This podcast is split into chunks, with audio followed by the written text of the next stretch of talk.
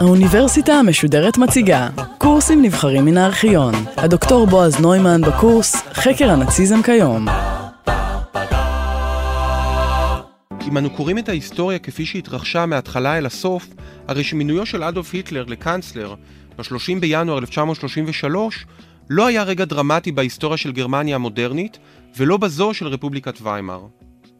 לא היה זה אלא עוד ניסיון, אחד מיני רבים, לייצב את המערכת הפוליטית של הרפובליקה מאז התפרקותה של הקואליציה הגדולה ב-1930, שהסתמכה על המפלגות שתמכו בקיומה של הרפובליקה. מ-1930, בעקבות הזינוק הגדול בכוחם האלקטורלי של הנאצים ושל הקומוניסטים, לא היה ניתן יותר לכונן ממשלות הנשענות על רוב פרלמנטרי. נשיא הרפובליקה נאלץ להפעיל את סעיף החירום מספר 48 בחוקת הרפובליקה לפזר את הפרלמנט ולעבור לשיטת הקבינטים הנשיאותיים. בפי מבקרי השיטה לא היה מדובר אלא בדיקטטורה נשיאותית. זוהי שיטה שבה הנשיא ממנה את הקאנצלר, היינו את ראש הממשלה הגרמני. ברגע זה בא למעשה הקץ על ההליך הדמוקרטי-פרלמנטרי הוויימארי. מינויו של היטלר לקאנצלר ב-30 בינואר 1933 היה עוד ניסיון לייצב את המערכת. רק בדיעבד, אם אנו קוראים את ההיסטוריה הגרמנית מהסוף אל ההתחלה, נראה מינויו של היטלר כנקודת השבר הדרמטית בהיסטוריה הגרמנית המודרנית, היינו קריסת הרפובליקה וכינונו של הרייך השלישי. היסטוריונים רבים יטענו כי לא ניתן באמת להצביע על נקודת שבר אחת במעבר מהרפובליקה הוויימארית לדיקטטורה הנאצית. טענה זו יכולה להתבסס על התפיסה ההיסטוריוגרפית העקרונית שאין שברים בהיסטוריה, תמיד יש תהליכים שמתמשכים. ובכל האמור לגבי כינונו של הרייך השלישי, כלל וכלל לא ברור האם באמת היה שבר, שהרי חוקת ויימאר הדמוקרטית והסוציאל-ליברלית מהמתקדמות בעולם בתקופתה, מעולם לא בוטלה על ידי הנאצים. המשטר הנאצי התבסס לאורך כל הדרך על הכלים הלגליים של חוקת ויימאר, ובראשם סעיף החירום מספר 48 בחוקה. זה כמובן לא היה הכלי המשפטי היחיד ששימש את הנאצים. אפשר להזכיר בין אין ספור הדוגמאות את סעיף 175 בחוק הפלילי הגרמני, שנוסח כבר ב-1871, שקבע כי האקט ההומוסקסואלי הינו פלילי. הנאצים כמובן הרחיבו את תחולת הסעיף הזה והגדילו את סף הענישה. אך באופן עקרוני הם לא המציאו שום דבר חדש מבחינה משפטית. הכל כבר היה שם. ואם בכל זאת נתעקש להצביע על הרגע שבו מתה רפובליקת ויימאר ונוסד הרייך השלישי, הרי שלא יהיה מדובר ב-30 בינואר 1933, יום מינויו של היטלר לקאנצלר, אלא בשני תאריכים מאוחרים במקצת באותה שנה. ה-28 בפברואר, שבו הוכרז מצב חירום במדינה, בתוקף הצו להגנת העם והמדינה, וה-23 במרץ, שבו הוא עבר חוק ההסמכה שקבע דה פקטו את חיסול הפרלמנט ואת הפיכת הרשות המבצעת, היינו הממשלה, גם לרשות המחוקקת. ראוי לציין כי גם שתי פעולות אלה לא היו חסרות תקדים, ושתיהן התקיימו ויושמו עוד קודם לכן, ויותר מפעם אחת. חוק ההסמכה חוקק לראשונה ב-1914, בעקבות פרוץ מלחמת העולם הראשונה, בעקבות הצורך האקוטי לאפשר לממשלה הגרמנית להתנהל בצורה יעילה ומהירה, ללא כבלים פרלמנטריים.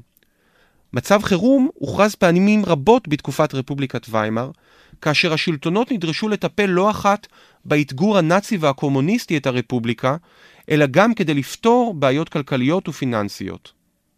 מצב החירום לכאורה אינו מצב מסובך להבנה.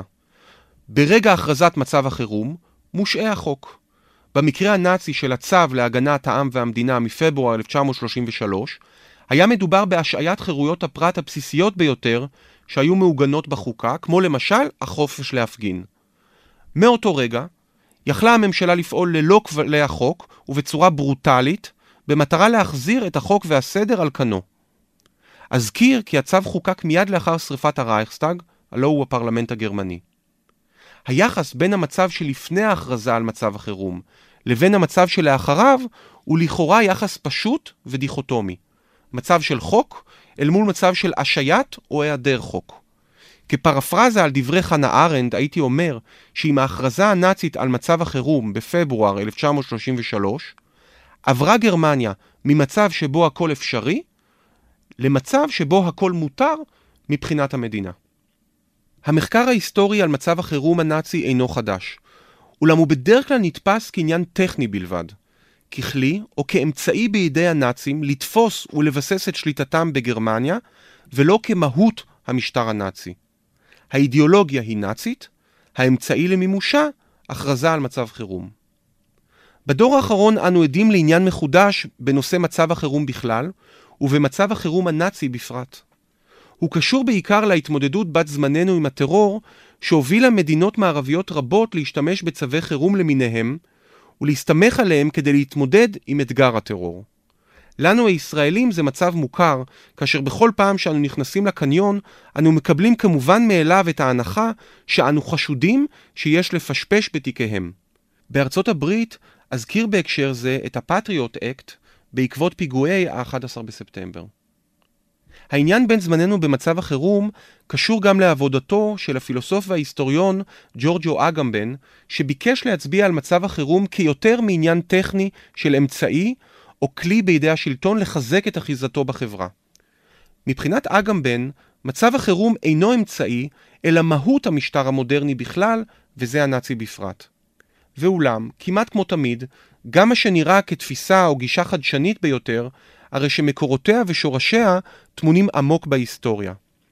והדיון המהותי במצב החירום כבר התקיים בשנות ה-20 של המאה ה-20, היינו בתקופת רפובליקת ויימאר, על ידי המשפטן קרל שמיט, שלא במקרה הפך לנאצי אדוק והיה בעצם משפטן החצר של היטלר.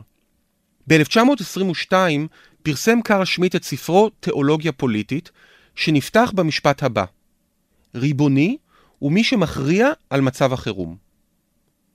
מבחינת שמיט, מצב החירום הוא מהותי להגדרה של ריבונות.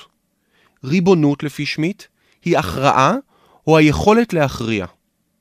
ורק במצב החירום, כך שמיט, אנו נחשפים אל ההכרעה הטהורה שאינה מוגבלת על ידי שום דבר, הכרעה שאינה תלויה בדבר, שאינה תלויה ומוגבלת בחוק או בנורמה כזו או אחרת. שמיט למעשה משנה לחלוטין את האופן שבו נהוג לחשוב על היחס בין ריבונות לחוק. על פי רוב, אנו רגילים לזהות בין השניים. כך למשל, כאשר אנו טוענים כי בדמוקרטיה העם הוא הריבון שמחוקק לעצמו את החוקים שלו, ולכן באופן עקרוני אף אחד אינו נמצא או יכול להימצא מעל החוק או מעבר לחוק.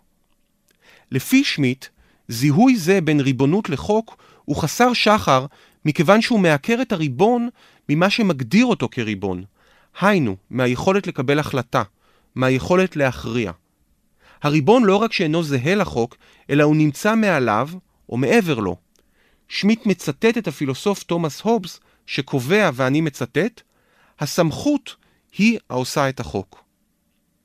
את החריגה של הריבון מעל או מעבר לחוק, אנו מזהים לפי שמיט רק במצב החירום. רק כאשר מתרחש מצב חירום, נחשף הריבון ונחשפת היכולת שלו לקבל החלטה שאינה תלויה בדבר.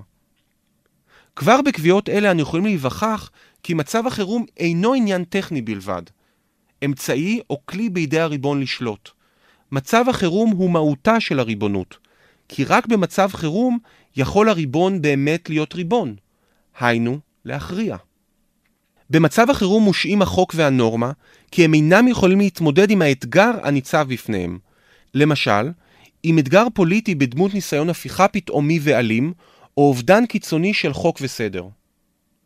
רפובליקת ויימאר נאלצה כאמור להתמודד עם אין ספור סיטואציות כאלה, וביניהן ניסיון הפוטש של אדולף היטלר ב-1923. בניגוד לתפיסה המזהה את מצב החירום כאנטיתזה מוחלטת לחוק, או חוק או מצב חירום, קובע שמיט כי הריבון עומד מחוץ לסדר המשפטי התקף הרגיל, ואף על פי כן קשור בו כי הוא זה שעדיין יכריע אם להשעות את החוק או לא. הריבון הוא זה שקובע מתוך החוק האם מתקיים מצב חירום המצריך את השעיית החוק. הריבון, היינו זה שמכריע, נמצא אפוא מחוץ לחוק, ובעת ובעונה אחת בתוכו. מצב החירום חושף אפוא את מהות סמכותה של המדינה בצורה הברורה ביותר. במצב החירום נפרדת ההכרעה הפוליטית מהנורמה המשפטית. הסמכות המכריעה מוכיחה בכך שאין היא זקוקה להיות צודקת. היינו, אינה צריכה לפעול בתוך ומתוך החוק כדי לעשות משפט. בזמן כתיבת דברים אלה, בראשית שנות ה-20, שמיט לא היה עדיין נאצי, אלא משפטן ימני שמרן. הוא הצטרף למפלגה הנאצית במאי 1933, ובנובמבר אותה שנה מונה לנשיא איגוד המשפטנים הנציונל סוציאליסטים. ועם זאת, כבר בכתביו לאורך שנות ה-20 וראשית ה-30 הוא ביטא סלידה מהמערכת הפוליטית הוויימרית, ובעיקר מהפרלמנטריזם הליברלי שלה. והנה כבר כאן, בדפים הראשונים של ספרו מ-1922, הוא תוקף את מה שהייתי מכנה האנמיות או האימפוטנטיות של סעיף החירום מספר 48 בחוקה הוויימרית. סעיף זה קובע שעל מצב החירום מכריז הנשיא, אולם כל זאת בפיקוחו של הרייכסטאג, אשר יכול לבטלו בכל עת. ההסדר הזה של האיזונים והבלמים לפי שמיט, ממשיך לדחות ככל האפשר את שאלת הריבונות. כל תחלואיה של רפובליקת ויימאר, ובעיקר אי משילות ממשלותיה, טמונים אפוא לפי שמיט בהתחמקות מההכרעה של הריבון. בעידן הדמוקרטי נותרה אפשרות אחת להשיב את יכולת ההכרעה של הריבון, הדיקטטורה. שמיט מתבונן ברפובליקת ויימאר, המאבדת את עצמה לדעת, למרות שברשותה נשק יום הדין בדמות סעיף חירום 48. הפרלמנטרים, לדבריו, מתדיינים ומתפשרים בכל דבר ועניין ומרסקים את יכולת ההכרעה של המדינה. במקום הכרעה, הם מדברים ומתדיינים בלי סוף. הדיקטטורה היא היפוכה של ההתדיינות, והיא גם המרשם הבדוק לריפויה של הרפובליקה החולה. המדינה הוויימרית, כך שמיט, הפכה להיות בית חרושת גדול, שבו נעלם הפוליטי, היינו יכולת ההכרעה, לטובת עניינים כלכליים או טכניים ארגוניים. הפתרון הוא אחד ויחיד, דיקטטורה פוליטית שתשיב לריבונות את יכולת ההכרעה, ואני מצטט, מדובר בהכרעה טהורה, לא מדובררת ולא מדוינת ולא מצטדקת, כלומר הכרעה אבסולוטית הנבראת יש מאין. סוף ציטוט. ב-28 בפברואר 1933 הכריזה הממשלה הנאצית על הצו להגנת העם והמדינה לפי סעיף 48, שכלל בין היתר השעיה של סעיפים רבים בחוקה, צמצום דרמטי של חירויות הפרט כמו חופש הדיבור, חופש העיתונות, חופש ההתארגנות והחופש להפגין, הגברת הצנזורה על אמצעי תקשורת ציבוריים ופרטיים כמו מכתבים, שיחות טלפון ועוד, מתן אפשרות לערוך חיפושים בבתים פרטיים ללא צו בית משפט, מתן יכולת להחרים רכוש, הגברה דרקונית של עונשים ועוד ועוד. מצב החירום, שעד מהרה, מוזר ככל שיישמע, הפך להיות מצב חירום תמידי, היה אחד האמצעים העיקריים להשתלטות הנאצית על המדינה.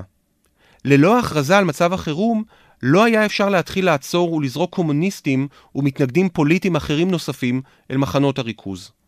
ללא אותו צו חירום, כל קומוניסט שהנאצים היו חפצים להיפטר ממנו, היה נאלץ להיעצר על ידי המשטרה, להיות מובא בפני בית משפט, ומשם לצאת זכאי, או לחילופין להיות מורשע. אם היה מורשע, היה נאסר בבית הסוהר. אם לא, היה יוצא לחופשי. צו החירום הנאצי אפשר את אותו סיוט של כל דמוקרטיה, שבה יכול השלטון לשלוף אדם ממיטתו ולהשליך אותו למחנה, אם לא להעלים אותו כליל. ללא צו החירום, לא היה אפשר בסופו של דבר להוציא אל מחוץ לחוק את כל המפלגות מלבד המפלגה הנאצית. במידה רבה אפשר לראות במחנה הריכוז את הפרדיגמה, הייתי אומר אפילו את הביטוי הארכיטקטוני של מצב החירום. מהו בעצם מחנה ריכוז? מה מאפיין אותו לעומת, למשל, בית סוהר? עבודות הכפייה? גם בבתי סוהר עובדים אסירים בעבודות כפייה. עבודות כפייה מושתות גם לאוכלוסייה שלא במסגרת בית סוהר. האם האלימות הקשה והאכזרית היא המגדירה את מהותו של מחנה הריכוז? אלימות קשה ואכזרית מתרחשת גם בבתי הסוהר, וכמובן גם בנסיבות רבות אחרות. כדי להבין מהו מחנה ריכוז ומה מבחין אותו מבית הסוהר, נאלץ לפנות למאפיין המשפטי שלו. בית סוהר הוא המקום שבו נאסר אדם שנחשד בעבירה על החוק, נשפט, נמצא אשם ודינו נגזר למאסר. בית הכלא, במילים אחרות, מיועד לעבריינים. בכל האמור לגבי מחנה הריכוז, אין מדובר בעבריינים. מי שהושלך אל מחנה הריכוז, על פי רוב כלל לא נשפט, ולמעשה כלל לא ביצע עבירה. יושבי מחנה הריכוז אינם עבריינים מורשעים, אלא נחשדים. במילים אחרות, במחנה יושבים מי שלא ביצעו פשע, אבל נתפסים כמי שעלולים לבצע אותו. מחנה הריכוז אפוא הוא מקום המעצר של משטרת המחשבות. מבחינה זו, מחנה הריכוז הוא בדיוק מקומם של קורבנות מצב החירום, שבו בשם החוק, בשם ההגנה על החוק, בשם ההגנה על החוק והסדר, מושעה החוק. בא הריבון, במקרה הנאצי קוראים לו אדולף היטלר, ובשם העם הגרמני ובשם ההגנה על החוק הגרמני, משעה את החוק ומשליך את כל האיומים הפוטנציאליים על החוק, הקומוניסטים, הסוציאל דמוקרטים, האסוציאליים ומאוחר יותר גם היהודים, אל מקום שנמצא מחוץ לחוק, הלא הוא מחנה הריכוז. לא לחינם נקראה פרוצדורת המעצרים הנאצית שוטסהפט, היינו מעצר מנע, ולא לחינם נקראו מחנות הריכוז בראשית דרכם שוטסהפט לאגר, היינו מחנות מעצר מגן. אלה שנעצרו במעצר מנע לא נשפטו בבית משפט. בית המשפט יודע לשפוט רק מי שעבר עבירה ולא מי שעלול לבצע עבירה. יושבי מחנה הריכוז אכן הושלכו למחנה ולא נאסרו בו. באו באמצע הלילה ולקחו אותם. היטלר, או הריבון הנאצי, לא היה כמו המלך הריבון בתקופה האבסולוטית. זוהי נקודה חשובה להעברת העניין. המלך עשה ככל העולה על רוחו בשם ובחסד האל. מהבחינה הזו הוא היה עריץ. הריבון המודרני, במקרה שלנו הפירר, אדולף היטלר, עשה ככל העולה על רוחו, אבל הכל היה בשם החוק שהושעה באופן זמני, ובמקרה הנאצי לתמיד, ולשם הגנה על החוק.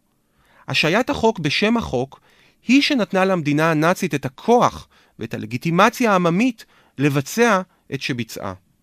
מיליוני גרמנים יושבים בבתיהם ואינם רואים בהיטלר עריץ העושה ככל העולה על רוחו, אלא מנהיג אשר מגן עליהם מפני החשודים העלולים לפגוע בחוק, לפגוע בסדר הקיים, גם במחיר של השעיית החוק. לחוק המושעה בשם החוק, יש אפוא כוח כמעט אינסופי לעומת החוק עצמו. הריבון המכריז על מצב חירום יכול באופן תאורטי להשליך את כל האוכלוסייה למחנה הריכוז בשם ההגנה על אותה אוכלוסייה עצמה. מכאן גם נובע המאפיין השני של מחנה הריכוז, הקשור למצב החירום, והוא שהמחנה מיועד לקולקטיבים או לקטגוריות ולא לפרטים. בוודאי שלמחנה הושלכו בני אדם, כפרטים, כאינדיבידואלים, אבל הם לא נתפסו כפרטים אלא כקולקטיב, כקטגוריה. במחנה לא נעצר ארנסט טלמן, אלא הקומוניסט ארנסט טלמן. במחנה לא נעצר פלוני הרמן כהן, אלא היהודי הרמן כהן. ההתייחסות אל הפרט כחלק מקולקטיב, או כמי שנמנה על קטגוריה, נבעה בדיוק ממצב חירום שאפשר את הופעת מחנה הריכוז. כאשר המדינה הנאצית מבקשת להגן על הקולקטיב הגרמני, זה לא יהיה מפני אינדיבידואל אחד ויחיד כזה או אחר, אלא מפני קולקטיב אחר. יהיה זה הקומוניסט, האסוציאלי, היהודי.